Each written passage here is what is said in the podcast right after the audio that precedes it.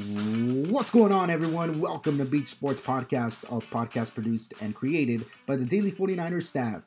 My name is Christian Vasquez, and I'll be your host for today's episode. We're back in in person instruction, guys. That's right. Monday, February 7th, we're back on campus, and I hope to see everyone there, masked up, of course. But I hope everybody had a great break and an even better start to the spring semester. Shout out to all my seniors graduating this May. You guys got this, guys. I know it's a home stretch, but we can do it. All right, let's get right into the episode. We'll be recapping this week's most exciting games, discussing the new NCAA COVID rules on eligibility and the impact it's caused on student athletes and rosters.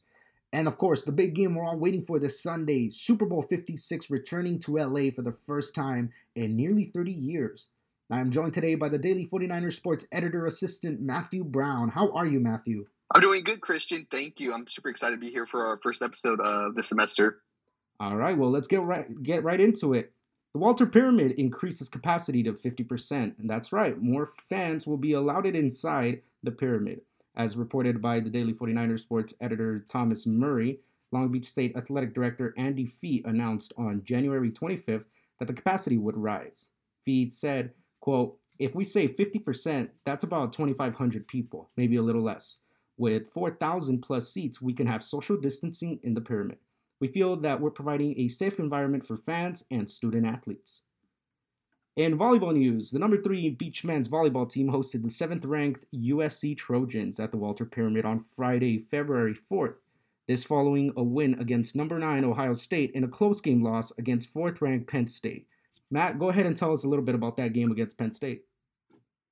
Yeah, so uh, the the volleyball team this season, their strategy has been not strategy, I would say, but every game they start off kind of slow. You know, the their first set they kind of come out kind of sluggish. Their offense and defense it's not really working. Um, against Penn State, it was kind of the same story. Their first set went to overtime, uh, and Penn State took the first set, which kind of set the mood for the rest of the game. It uh, it was a close game. It went uh, the distance, full five sets, but unfortunately, uh, we weren't able to come out on top. But other than that, we've been a pretty uh, good team. You know, We've taken on you. We just took on USC. We beat USC. Uh, we took on Ohio State. Beat, beat Ohio State. So we're kind of really proving why uh, Long Beach State is number three, ranked number three. That's right. And USC got off to a hot start in that game. They dominated the first set 25 to 15, but the Beach did rally behind, as you said, and they never looked back. They took on the next three sets and beat the Trojans 3 to 1. Freshman outside hitter Alex Nikolov had another impressive game, leading the team with 24 kills, and this marking his third consecutive match with 20 plus kills. What do you think, Matt? Do you think we'll see more from Alex on the on the court? Yeah, so Nikolov has been their biggest um, offensive asset this season. You know, he's won three uh, Big West Conference freshman freshman of the week awards, and it's only their fourth week of competition. So he's definitely started, and he's only a freshman from uh, Bulgaria. So he's definitely started off started off his collegiate career pretty hot. And also, you know, saw uh, their setter Aidan Knipe. Um, he's been pretty good. He's been solid uh, as their setter. Um, he he dished out 41 assists against uh, USC the other night. Um, and defensively, you know, Mason Briggs, he does what he does um, in the back line. You know, he got, uh, I believe his, I believe his 17th career double digit big performance of his career the other night. Um, so yeah, they've been pretty solid all, all season. Yes, they have. And now they stand at six and one in the season. And next they'll take off the number four UCLA Bruins at home on Friday, February 11th. Let's go on. Yeah, that the... should be. Uh, I'm sorry. Yeah, that should be an exciting game. They go. They play home against UCLA, and then the following week they travel to UCLA to take them on again. And then after that, they take on number 13 Stanford. So they got a pretty stacked schedule up ahead. But like you said, I mean, this is this is where we get a chance to prove, you know, why we're so nationally ranked high. Yes, exactly. All right, moving on to women's tennis. They just faced off against the UC Davis Aggies on Saturday, February 5th, and they took the win 4 to 3, and it's their first win in Big West Conference play. And I believe in that game they dominated in doubles, winning their mm-hmm. two matches out of one on that one. Yeah, so this would be their first win, I believe, in like two years almost. You know, they haven't played. They played their first competition two years the other, or last week I believe. Yeah, so many of their matches look like they got canceled out, and I mean, it's just it's just good to see them back on the court. Yeah, it really is. Yeah, so it looks like they took doubles two to one, and they went three and three in singles, and uh, they're able to take the W. All right, going on to basketball news. The Beach men's basketball team hosted the Cal State Bakersfield Roadrunners on Thursday, February 3rd, also at the Pyramid. And that was a tight match as both teams traded fouls, turnovers, and points. And here's a little fact no team led by more than five points through 35 minutes. But they did come out on top. They notched that win 74 to 65. Any comment on that game, Matt? Yeah, so it was a pretty good game again. they extended their winning streak to seven straight games. It's their longest streak in nine years. So they're really on a hot streak right now. Um, and with their win, it moved them into a three way tie with Hawaii and Cal State Fullerton. So, you know, they started off the season kind of slow. You know, there's, you know, talk about, you know, Dan Monson's job, you know, kind of in jeopardy. They start off slow, but they've really turned it around this season. And now they got they got that hot stretch of, of games. You know, they've, they've won a, a, a few of their last uh, lately, and I mean, it's just carrying that uh, yeah. onto their next one which is in fact uh, being played right now during the time of this recording. They're facing off against Cal Poly Pomona, the Mustangs, uh, at the Walter Pyramid. And right now, to give you an update, it's the second half, just uh, a little over 10 minutes, and they're uh, tied 47 apiece. No, I'll gonna say yeah. Um, I was gonna say just some of the people that have been standing out. Um, their rookie Aboubacar Traore, um, he's been great defensively for them. He leads the team with um, 8.2 rebounds a game. And in the game against Bakersfield, he got 23 uh, rebounds, which is the most in a game for the Beach since 1961. So I thought that was pretty impressive. He's been he's been great for the Beach defensively. He certainly standed out. Yeah, he's he's he's garnered up some great stats over the last couple games, and we mm-hmm. can see why. And their next game will be uh, against uh, Cal State Fullerton on Tuesday, February 8th, 7 p.m. And going on to the women's team, they also faced off uh, against CSU Bakersfield. Uh, this time they traveled to Bakersfield to face off the Roadrunners on Thursday, February 3rd. The first half of that match was tooth and nail, Matt, as both teams straightened mm-hmm. leads before the Roadrunners went into the half leading by just two points. Now, the Beach did respond with an explosive third quarter, outscoring the Runners 29 to 12, and they went 10 for 16 from the field grabbing the dub by double digit points 74 to 63. Yeah, it's good to see him bounce back because uh, Bakersfield actually gave the Beach their first home loss of the season last week. So the game started, both games start, started off kind of similarly, like uh, kind of close in the first half, um, but with um, Bakersfield kind of leading. But it's good to see the the Beach respond in the second half. Um, Maddie Udy um, had a great another another great offensive performance. Um, another another 20 point performance. Um, Justina King, she she's been, she led the uh, the team in scoring last season. Um, she's second right now behind Udy. But yeah, she she picked it up in the second half of the game. That's kind of usually her play style this season. She kind of like scores most of her points in the second half, I would say. So, but it's good to see him bounce back. And they did travel to Pomona, also playing Cal Poly Pomona, to take on the mm-hmm. Mustangs mm-hmm. uh, today, February 5th. It was another neck and neck game. The, the Beach did pull through late in the game, going on a 14 and 2 run in the fourth to face overtime. It was 56 56 by the end of the first overtime period, and it took a second chance layup by Kiana Hamilton Fisher to seal the 65 64 win for the Beach. What an impressive come from behind victory for the Beach. Yeah, it's it's kind of interesting to see the game be that close because Cal Poly SLO is not the best team. They're second to last in the Big West Conference. So they came in with a one and five conference record and a two and thirteen overall record. So it's kind of interesting to see um, the game really be that close in the beach. Almost, you know, they had to go to double overtime to take them down. Um, and they're tied. They the beach was in first place for a while, but I think they've dropped now to second place behind UC Irvine. So we'll have to see with this win um, and with UC Irvine's game to see what the rankings are after. Definitely. They will also go and face off the Cal State Fullerton Titans also on Tuesday, February 8th. Now let's move on yeah. to uh, what is a very big trend in collegiate sports, and we've seen this spark lately in major sports like football and basketball. Of course, the Beach does not have a football team, but we do see the impact on the basketball side of things and I'm talking about, of course, the transfer portal. Now, the new NCAA does allow um, the, the new rule does allow athletes to transfer so long as they have not transferred once before.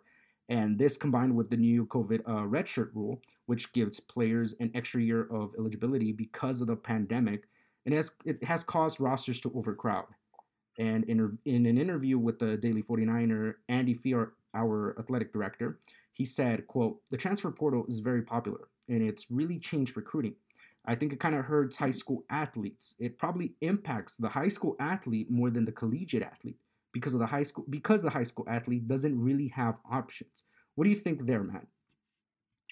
Yeah, so it's definitely a interesting situation because you know these coaches they have to decide between athletes who you know have experience at other colleges or these high school athletes you know who are still I guess develop, you know developing they're not fully there so it's definitely kind of an issue like with overcrowding like it's also what do you do with it's, it's kind of tough because these seniors you know they lost years because of covid so they deserve their time to play but we also have these new you know these new players coming up so i don't know it's definitely and it's definitely the transfer portal is definitely interesting i know uh, with usc you know trying to re, you know get their football program back to where it was um, the oklahoma quarterback right? Uh, caleb williams.